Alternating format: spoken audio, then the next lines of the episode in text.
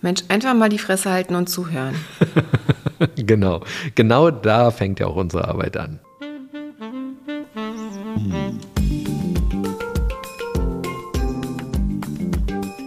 Herzlich willkommen zu unserem Podcast Die Therapeutin Und der Coach mit Sabine Werner-Kopsch und Hajo Werner. Ein Ausschnitt aus unseren Küchengesprächen.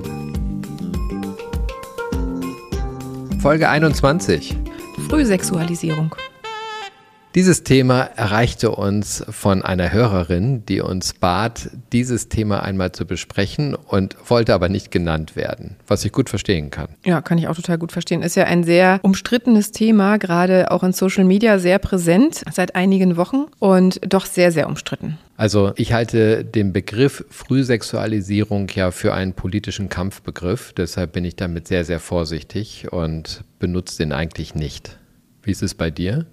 Äh, ich benutze den auch eigentlich nicht. Kommt das bei dir in der Praxis vor? Tatsächlich ist das gar kein Thema. Innerhalb des letzten Jahres wurde ich schon häufiger zu diesem Thema gefragt, ob ein bestimmtes sexuelles Verhalten zu einem bestimmten Alter passt. Ist das bei dir auch häufiger der Fall? Also das wird schon thematisiert, also von den Eltern meistens. Da geht es dann eher um so Einordnungen, ab welchem Alter ist das normal, dass man sich dem anderen Geschlecht zuwendet, ab welchem Alter ist Selbstbefriedigung normal, wann muss man sich Sorgen machen. Genau, also das, das ist schon eher ein Thema. Ja, bei diesen politischen Kampfbegriffen fällt mir immer eine Geschichte von Paolo Coelho ein. Die geht ungefähr so. Ein Dorf lebt total friedlich und glücklich und wählt, weil es demokratisch ist, einen Bürgermeister und der Bürgermeister tritt nun sein Amt an und ihm ist langweilig. Er weiß gar nicht, was er den ganzen Tag machen soll. Ist alles in Ordnung, alle machen mit, es ist eigentlich total schön, volle Harmonie. Und er überlegt sich ja, okay, um seine Autorität irgendwie mal wirken zu lassen, müssten ja mal Dinge entschieden werden zwischen Leuten, vielleicht vermittelt oder sonstiges. Und er beschließt, einen Galgen aufzustellen auf dem Marktplatz. Und mitten auf dem Marktplatz steht dann ein Galgen. Und die Menschen in diesem Dorf fragen sich, was dieser Galgen da nun soll. Und keiner erfährt irgendetwas. Und nun steht dieser Galgen da.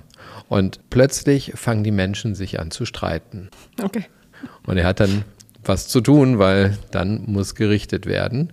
Und die Harmonie ist dahin. Und genauso ist es mit solchen Begriffen, die in den Raum gestellt werden, die führen dann dazu, dass über Dinge gesprochen wird, über die ansonsten gar nicht gesprochen werden würde.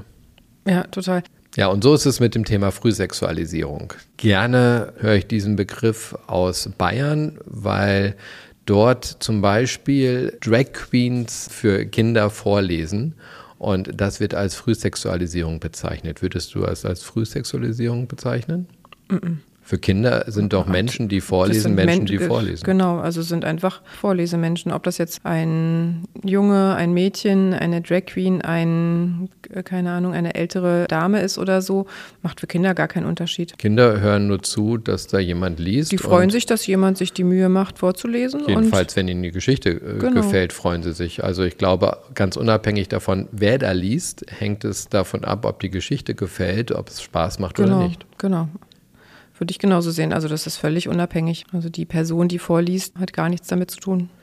Ich wurde letztens gefragt, ob die Lackierung von Fingernägeln bei kleinen Kindern eine Frühsexualisierung darstellt. Würde ich nicht so sehen. Also für mich ganz klar nein. Ja. Also das hat überhaupt nichts damit zu tun hat auch für mich wieder mit dem Thema Projektion zu tun. Möglicherweise ist es ein Signal für irgendeinen Betrachter, für irgendeine Betrachterin. Aber für Kinder ist das völlig unschuldig. Das sind einfach nur lackierte Fingernägel. Genau, die finden das einfach hübsch. Zum Beispiel unsere kleinen Jungs finden es hübsch, wenn ich mir die Fingernägel lackiere und wollen das dann eben auch haben. Das hat überhaupt nichts mit Sexualisierung oder irgendwelchen Hintergedanken zu tun.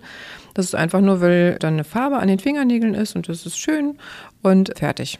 Und fertig, genau. genau. Spielt keine weitere Rolle. Genau, spielt gar keine Rolle. Und diese politischen Kampfbegriffe, die dienen ja immer dazu, ein anderes politisches Lager oder eine Partei oder was auch immer zu diffamieren und damit Stimmung zu machen, das heißt Werte zu adressieren.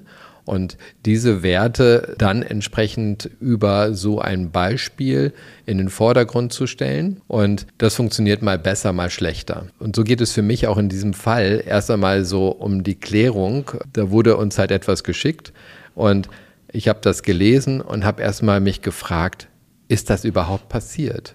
Oder ist das ausgedacht? Es wird ja so viel an Geschichten, vor allem in den sozialen Medien, aber auch darüber hinaus, wirklich gelogen, dass ich immer erst fragen muss, das gehört auch zur Medienkompetenz dazu, stimmt denn überhaupt dieser Hintergrund? Also einen Faktencheck zu machen. Hm. Vielleicht erzählst du mal kurz die Geschichte?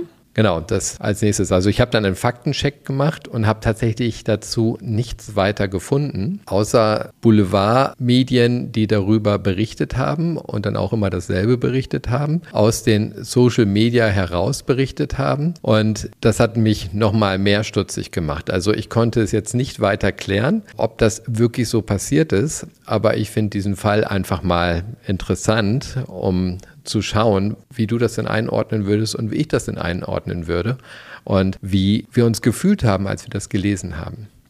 Eine kleine Ergänzung aus dem Schnitt. Nach der Aufnahme der Podcast-Folge erreichte uns ein Artikel im Spiegel Online, dass in einer Tagesstätte in Hannover dasselbe Thema aufgekommen ist und dort der Kita-Leiter einen Raum für Doktorspiele einrichten wollte und der Träger, die Arbeiterwohlfahrt, entschuldigte sich und erklärte, dass es sich um einen Alleingang des Kita-Leiters gehandelt habe, der inzwischen nicht mehr Leiter dieser Kita sei. Also es geht um einen Post, da wurde offensichtlich Eltern eine Mitteilung geschickt und die ging so. Liebe Eltern, da es noch ein wenig dauern wird, bis wir auf einem Elternabend offiziell unser Kinderschutzkonzept vorstellen können, liegt gerade zur Überprüfung und Freigabe beim Träger, möchte ich Sie über den Ruheraum informieren. Kinder haben ein Interesse am Erkunden des eigenen Körpers oder auch von anderen Kindern. In den vergangenen Jahren, Jahrzehnten haben die Kinder dieses Bedürfnis unter anderem auf der Hochebene, den Waschräumen oder draußen in den Büschen ausgelebt. Aufgrund Vorgaben des Kultusministeriums mussten wir nun Orte schaffen, wo Kinder die Möglichkeit haben, ihre Körper zu erkunden, wobei sie vor Blicken Fremder geschützt sein müssen. Der Schutz der Kinder muss gewährleistet werden, Regeln mit den Kindern besprochen werden und ganz wichtig, fordern wir die Kinder nicht zu Körpererkundungen auf. In der kindlichen Entwicklung ist die Körpererkundung im Krippenalter überwiegend auf den eigenen Körper bezogen während des Interesses im Kindergartenalter auch auf die Erkundung mit anderen Kindern zielt. Hierbei wird erlebbar, dass es Unterschiede ebenso wie Gemeinsamkeiten gibt. Im Ruheraum können sich Kinder grundsätzlich ausruhen. Wenn Kinder das Bedürfnis der Körpererkundung haben, wird dieser Raum dafür genutzt. Der Raum verfügt über nicht einsehbare Fenster, einem Sofa mit Decken und Kissen, einer überdachten und gepolsterten Spielhöhle sowie Bodenmatten. Kinder aus der Kita können mit geringem Altersunterschied maximal zwei Jahre daran teilhaben, wenn sie möchten. Körpererkundungsspiele werden von den Mitarbeitenden grundsätzlich nicht forciert. Und dann gibt es noch Regeln für die Körpererkundungsspiele, die genannt werden. Und zum Schluss wird gesagt, dass die betreffende Kindergartenleiterin für Fragen gerne zur Verfügung steht. Okay. Aus welchem Bundesland ist das? Ist das auch Bayern oder? Das soll Baden-Württemberg sein. Baden-Württemberg. Nun habe ich erst mal geguckt. Baden-Württemberg hat eine grüne Kultusministerin und dann habe ich gleich wieder an das politische Framing gedacht, dass das hier als Kampfbegriff hergenommen wird und möglicherweise gar nicht stimmt. Wie gesagt, das konnte ich nicht verifizieren, ob das nun wirklich passiert ist oder nicht. Aber erstmal, wenn das wirklich passiert wäre, würdest du unsere Kinder gerne in eine Kita gehen lassen, wo es so ein Darkroom gibt? Ich nenne das jetzt mal Darkroom. Ja, dieses Konzept überhaupt gibt, ne? Ähm, tatsächlich nicht. Also ich würde mir total große Sorgen machen, was da passiert und ob die Kinder überhaupt ausreichend geschützt sind. Das ist einfach zu viel sozusagen Verantwortung in Kinderhand, was da passiert in diesen Räumen. Ne? Also es würde nicht meiner Vorstellung entsprechen von einem sicheren Ort, wo Kinder gefördert werden und sich ausleben können und kreativ sein können, sondern da hätte ich wirklich eher große Sorge, dass keine guten Sachen passieren. Ich habe das gesehen und ich war gleich abgestoßen von der Idee aus einem ganz einfachen Grund. Natürlich werden Kinder nicht aufgefordert, sowas zu machen. Das würde ich auch sofort annehmen, dass das nicht passieren würde. Aber wenn klar ist, dass so etwas in diesem Raum passieren kann, dann ist das wie dieser vorhin beschriebene Galgen auf dem Marktplatz. Also die Kinder wissen, dass damit irgendwas gemeint ist und werden damit im Fokus dahin gelenkt. Genau, und ein Altersabstand von zwei Jahren kann manchmal riesengroße Differenzen auch in körperlicher Masse sein. Da kann man auch davon ausgehen, dass bestimmt einige Kinder anderen Kindern wehtun oder bestimmte Sachen passieren, die überhaupt nicht passieren dürfen. Und wenn man sich vorstellt, okay, Erzieher würden sich damit reinsetzen, würden dann dabei zugucken, wie Kinder das machen. Also es ist alles total skurril. Also finde ich alles ganz. Genau, also es sollte ja nach bestimmten Regeln geschehen, dass eben nichts passieren kann, dass es ja. nicht invasiv wird. Aber wie soll man das überprüfen? Das kann man ja nur, indem man in der Nähe ist. Wenn man in der Nähe ist, dann ist man automatisch Beobachter oder Beobachterin. Will man das? Genau, also will man das als Erzieher dabei zugucken, wie Kinder da Körpererkundungsspiele spielen und will man das als Eltern, dass da sich die Erzieher daneben sitzen und zugucken? Also das, ich finde das irgendwie die Vorstellung wirklich extrem unschön. Ich habe die Diskussion mir dazu angesehen. Wir verlinken diesen Artikel übrigens bewusst nicht, weil wir nicht wirklich dahin lenken wollen, dass auf diese Diskussion Bezug genommen wird. Diese Diskussion ist sehr breit erfolgt und ich fand das sehr interessant, dass es wirklich unterschiedliche Positionen dazu gab und Positionen, die ich auch nachvollziehen konnte, die dafür sprachen, die gesagt haben, okay, Kinder haben ja ein natürliches Bedürfnis, Körper zu erkunden. Das ist ja so. Genau, das ist so, aber das kann man ja tatsächlich auch zu Hause in einem geschützten Rahmen. Ja, so etwas passiert einfach. Normalerweise bekommt man sowas ja gar nicht richtig mit, weil Kinder das machen, wenn sie ungestört sind und damit auch ganz vorsichtig sind. Und in dem Moment, wo man es mitbekommt, dass irgendetwas passiert, das jetzt nicht sein sollte, dann hört man das ja, weil ein Kind in der Regel laut zu verstehen gibt, dass es das nicht mag. Genau. Und zu Hause ist es natürlich auch sowas, wie du schon sagst, ne, das hat so einen natürlichen Fluss. Da gibt es Gelegenheiten, wo man auch quasi den Körper erkunden kann. Aber in einer Kita einen Raum direkt nur dafür einzurichten, sozusagen, und den Kindern das dann zu erklären. Und angenommen, es gibt Kinder, die wollen das gar nicht. Die werden dann aber vielleicht von anderen Kindern dazu aufgefordert oder forciert, das zu machen, weil es sonst uncool ist, wenn man dieses Spiel nicht mitspielt. Das ist ja schon bei einfachen Spielen manchmal so, dass die Kinder dann sagen, ja, warum spielst du das jetzt nicht mit? Dann bist du ganz uncool und dann nicht grenzen wir dich Freundin, aus. Nicht mehr mein Freund, genau. Genau, und aber wenn man das dann auf quasi so Körpererkundungsspiele überträgt, wenn man sagt, ja, ich will das jetzt mit dir spielen, aber du willst das nicht, dann finde ich das ganz doof und du bist dann ganz gemein. Ähm, das geht ja alles nicht. Genau, dieses Konzept soll dann auch nach dem breiten Aufstand von Eltern zurückgezogen worden sein, aber ich konnte tatsächlich nichts Genaues dazu finden, weder was zu diesem Konzept Konzept noch etwas zu dem Aufstand, was ich ja auch sehr interessant finde. Letztendlich, wenn man aber so darauf schaut, dass es diese Bedürfnisse gibt und dass es ja Rahmen gibt, wo diese Bedürfnisse ausgelebt werden können, wie kommen Menschen auf die Idee, so etwas in eine Art von öffentlichen Raum zu tragen? Weil für mich ist so eine Kita ja ein sozialer öffentlicher Raum, den halt die Gemeinschaft geschaffen hat, damit die Kinder sich gut entwickeln können. Hm. Genau. Wie gesagt, aus meiner Sicht gehört das nicht in diesen Rahmen. Ich müsste mal bei unseren Erzieherinnen und Erziehern fragen, ob in unserer Kita auch in Büschen Körpererkundungsspiele stattfinden. Ich würde das bezweifeln. Das glaube ich ehrlich gesagt auch nicht. Ich würde sagen, das ist bestimmt so vielleicht mal die Ausnahme. Das ist vielleicht sowas wie, dass mal jemand zuguckt, wie jemand anderes an den Baum pieselt und das ganz interessant findet oder so. Aber keine gegenseitigen Körpererkundungsspiele. Das halte ich tatsächlich für unwahrscheinlich. Total. Also so wie ich die Kinder im Miteinander erlebe, selbst wenn sie nackt sind, weil sie an einem See gerade baden oder so, ich habe noch nie festgestellt, dass irgendwer auf die Idee gekommen wäre, da eine Körpererkundung vornehmen zu wollen. Also ich habe eher im therapeutischen Kontext tatsächlich auch ganz oft eher das Problem, dass Kinder zu distanzlos sind, so im Kindergartenalter oder Anfang Schulalter, also gar kein Gefühl haben für, was ist mein Körper, welcher Körper gehört den anderen, was ist angemessen, was ist nicht angemessen. Also ist es zum Beispiel angemessen, wenn ein kleiner Junge einer erwachsenen Frau auf den Po klappt, klatscht? Oder ist es angemessen, wenn ein kleines Mädchen sich auf den Schoß eines fremden Mannes setzt und so? Diese Dinge einfach Kindern beizubringen, dass es wichtig ist, den eigenen Körper, die eigene Sicherheit zu schützen und zu schauen, dass man eben nicht distanzlos ist.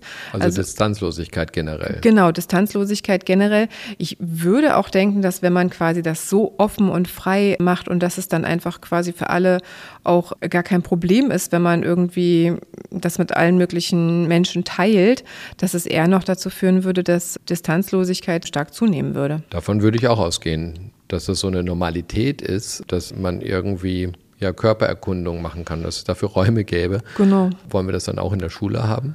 Genau, das ist halt die Frage, ne? wie denkt man das dann weiter? Diese Kinder kommen dann in die Schule mit sechs und auf einmal gibt es diese Darkrooms da nicht mehr. Was macht man dann? Also dann wird den Kindern was anderes angeboten oder dann werden die Kinder das vielleicht einfach automatisch weiterleben im Hort oder wo auch immer in einer Ecke, wo halt Bodenmatten sind. Möchte man das dann da haben? Genau, deshalb, ich kann mir gar nicht vorstellen, dass in Kultusministerien ein Konzept überlegt wird, das so kurz gedacht ist. Das kann ich mir auch nicht vorstellen. Aber wenn ich jetzt tatsächlich mal diese Beispiele nehme, die du gerade gebracht hast zum Thema distanzloses Verhalten. Also wenn Kinder jetzt zu Hause sehen, ah, die Eltern klopfen sich hin und wieder auf den Po, das ist ja vielleicht in liebevollen Haushalten gang und gäbe, dass so etwas passiert und beide Eltern finden das gut, dann denken natürlich die Kinder, okay, das gehört dazu und machen das dann auch, wenn sie jemanden mögen, dass dann auf den Po geklapst wird. Das kann ich ja sogar verstehen. Genau, das kann ich auch verstehen, aber es ist natürlich ab einem bestimmten Alter einfach nicht mehr angemessen und auch nicht gut. Ne? Genau, dann muss man erklären, dass das nicht geht und dass man nicht jetzt irgendwelchen Menschen auf den Po klopft. Das ist ja total wichtig. Und trotzdem ist es so, dass für die Kinder kein sexueller Gedanke dabei ist.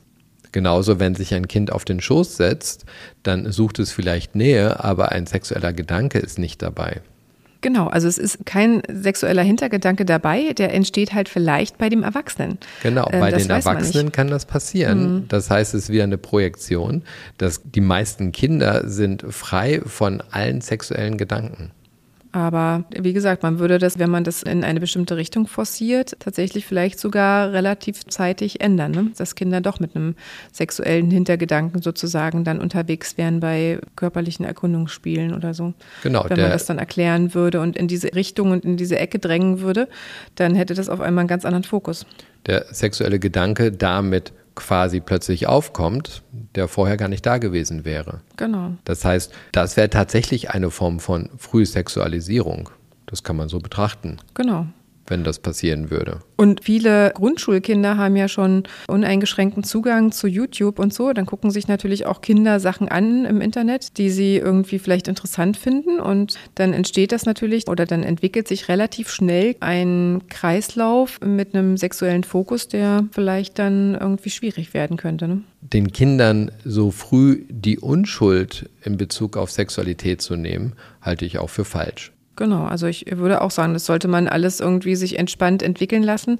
Und es gibt ja in der Schule Sexualunterricht und auch relativ zeitig in der Schule. Ich glaube, man fängt dann in der dritten Klasse schon an. Ne? Genau, das finde ich auch in Ordnung, dass Kinder dann lernen, was der Bezug dazu ist. Und, und da ist meistens auch, also wenn ich mir jetzt angucke, bei unseren Kindern in der dritten Klasse fanden die das alles noch ganz i, ne? Und so, uh, und müssen überhaupt erstmal einen Zugang dazu kriegen. Und das finde ich eher so kindgerecht tatsächlich. Ne?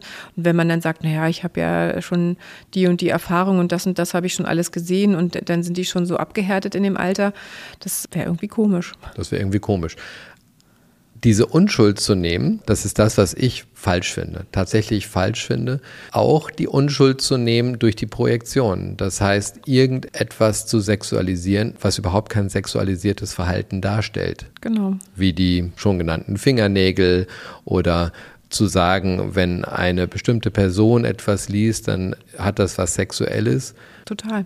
Und es gibt natürlich Beispiele, die kenne ich selber, dass Kinder quasi also nicht in der Kita, aber in der Grundschule kenne ich solche Beispiele, dass Kinder quasi in der ersten, zweiten Klasse auch sagen, sie verlieben sich in jemanden und küssen dann jemanden und unser mittlerer Sohn kam auch irgendwann mal aus dem Hort nach Hause und meinte, ja, heute hätten zwei Kinder im Hort Sex gehabt. Und ähm, dann meinte ich, ah, okay, wie sah das dann aus? Und dann meinte er, ja, die hätten sich dann beide auf eine Matratze gelegt und hätten dann da Händchen gehalten und hätten gekuschelt und hätten sich auch einen Kuss gegeben. Und dann hätten die beiden gesagt, jetzt haben sie Sex miteinander gehabt. Ne? Interessanterweise kannten die Kinder ja schon den Begriff Sex ja, das war, glaube ich, zweite Klasse oder so, da fängt es ja an. Und dann ist es natürlich irgendwie kindgerecht und irgendwie auch unschuldig. Unschuldig, also genau. Ein unschuldiges erstes Erspüren, was das bedeutet, Nähe. Und Nähe mit Sexualität in Verbindung zu bringen und sich klären, was das für einen selbst bedeutet. Das finde ich ja schon richtig. Genau das finde ich kindgerecht. Total. In der zweiten Klasse macht das absolut Sinn. Genau. In dem Fall hatten die Kinder die Eltern heimlich beim Sex beobachtet und fanden das natürlich total interessant, haben das dann auch anderen Kindern erzählt und mussten das natürlich dann auch irgendwie selbst quasi nachspielen. Ne? Naja, was ich ja daran auch bemerkenswert finde, sie fand es offensichtlich schön. Es hatte was mit Nähe und Intimität zu tun und es hat sie nicht verstört. Genau, es hat nicht verstört. Es hat eher dazu animiert, sozusagen zu gucken, okay, wenn ich mich ein bisschen erwachsener fühlen möchte, dann gehört das offensichtlich auch mit dazu. Genau, also ich würde grundsätzlich nicht empfehlen, die Kinder da beobachten zu lassen. Das glaube ich war auch nicht mit Absicht. Das war sicher nicht mit Absicht. Aber wenn das dann in dieser Form passiert, dann kann man nochmal sagen, irgendwie, okay, irgendwie doch noch ein bisschen Glück gehabt dabei. Genau. Weil das kann bis zu traumatischen Erfahrungen führen, wenn so eine Beobachtung stattfindet. Ja, total. Aber auch wenn Videokonsum oder sowas passiert, ne, mit irgendwelchen auf Videokanälen, wenn die Kinder quasi keine gesicherten Endgeräte haben und dann Sachen schauen, die nicht für Kinder geeignet sind. Das war bei uns früher aber auch schon so. Wir hatten auch schon relativ früh Zugang zu entsprechendem Material. Und haben uns das angesehen und fanden das interessant, was dort passiert. Da waren wir schon ein bisschen älter. Du hattest doch gar kein Handy. Hast du dir deine Videos aus oder ähm, Zeitschriften? Es gab tatsächlich Zeitschriften. Okay. Ja, aber Zeitschriften sind auch immer noch was anderes als Videos, finde ich. Ja, genau. Es ist natürlich distanzierter. Finde ich auch. Also ja. ist was anderes, ne? Also. Und da waren Geschichten drin, da hat man dann plötzlich angefangen zu lesen. Ja, genau. Ja, ich habe sowieso gelesen, aber das war nochmal etwas anderes, was gelesen werden konnte. Ja, genau, aber das ist deutlich weniger verstörend, als wenn man so ein Video guckt. Aber auch gerade deshalb ist für mich Sexualkundeunterricht, der das mit aufgreift und das relativiert, was die Kinder dort sehen und sie da abholt, total wichtig. Ja, total. Und es ist ja so, dass es auch eine Entwicklung gibt bei jedem Kind. Ne? Es ist am Anfang sozusagen, hat man den eigenen Körper, dann merkt man, ah, der existiert auch ohne Elternteil, dass der autonom ist. Dann in der Kita gibt es ganz oft, dass man sich in jemanden verliebt und das ganz süß findet, ja, Händchen hält. hält. feststellt, es gibt unterschiedliche Körper. Genau, es gibt unterschiedliche Ge Geschlechter. Genau, dass man das überhaupt wahrnimmt und quasi interessant findet. Da, wie gesagt, gibt es ja auch so kleine Liebesgeschichten immer, dass Kinder sich ineinander verlieben und dann Händchen halten und so. Das geht noch bis zur ersten, zweiten Klasse. Und dann schwenkt es ja total um. Dann finden sich ja Mädchen und Jungs irgendwie eklig gegenseitig. Also so ab dritter, vierter Klasse wollen die ja gar nichts mehr miteinander zu tun haben. Und dann fängt es erst wieder an, so mit 13 in der Regel, dass die sich gegenseitig interessant finden. Also dazwischen gibt es auch so eine Phase, wo dann immer so, ach ja, die Jungs oder oh Gott, die Mädchen. Das ist so ein normaler Ablauf. Ne? Und ich könnte mir vorstellen, der wäre ganz anders, wenn schon der Einstieg im Kindergarten ganz anders wäre. Ich wurde neulich auch gefragt, wann das erste Mal denn zu früh sei. Und dass es heute ja früher läuft denn je, weil die Kinder alle früh sexualisiert werden durch den Sexualkundeunterricht und so weiter. Und dann habe ich gefragt, welches Alter denn gerade gemeint ist, wo das zu früh ist. Ja, mit 14. Mit 14 hätten die schon Sex. Und dann habe ich gesagt, okay, ich bin nun einige Jahrzehnte älter und bei uns war das mit 13. Wie war das bei dir in deinem Jahrgang? Also ich würde mal sagen, das fing so mit 15 an, dass es so die ersten Pärchen gab. Das war gar nicht so zeitig, aber heutzutage ist es wirklich so, dass die meisten schon so erzählen von Beziehungen mit intimem Kontakt, so wirklich ab 12, 13 teilweise. Also so wie früher zu meiner Zeit. Genau. Und letztendlich ist es so, dass das, was da passiert, nichts damit zu tun hat, was dann später passiert. Und deshalb halte ich es auch für total wichtig, dass man früh mit Sexualkunde anfängt, damit die Kinder wissen, was da passiert und wie sie sich schützen müssen und können. Genau, genau darum geht es ja, ne? dass man jetzt nicht die Kinder forciert, irgendwas auszuprobieren, sondern dass man ihnen sagt, okay, wenn ihr daran denkt, dann bitte auch daran denken, euch zu schützen. Oder als Mädchen kann man vielleicht auch schwanger werden, wenn man keinen verhüteten Sex hat und so. Also, dass Kindern das überhaupt klar ist, weil vielen Eltern ist das immer noch unangenehm, sowas zu thematisieren, vor allem mit so 12-, 13-jährigen Kindern. Und dann ist es schon ganz hilfreich, dass die das in der Schule haben, finde ich. Absolut. Also ich habe das Gefühl, es hat sich da nicht wirklich viel bewegt, was das Verhalten der Kinder angeht. Das ist höchst unterschiedlich. Einige sind früher dran, einige sind später dran, wie früher auch. Nur die Betrachtung hat sich deutlich verändert. Durch Social Media werden die Dinge, die nicht so in der Norm sind, tatsächlich stärker fokussiert und diskutiert. Genau. Und auch hergenommen, um daraus politische Kampfbegriffe zu machen. Genau, und um Diskussionen daraus zu erzeugen. Ne? Genau. Ja, wie seht ihr das mit der Frühsexualisierung? Seid ihr für Darkrooms in der Kita? Könnt ihr gerne diskutieren. Bitte seid im Umgang dazu freundlich und seht auch, dass es andere Meinungen gibt. Das ist selbstverständlich. Wir freuen uns immer über Themen von euch. Und wenn euch die Folge gefallen hat, dann teilt sie gerne. Gebt uns gerne fünf Sterne, wenn sie euch gefallen hat. Und wie gesagt, wir freuen uns über Sprachnachrichten mit Themen, die ihr euch wünscht. Bis bald. Auf bald.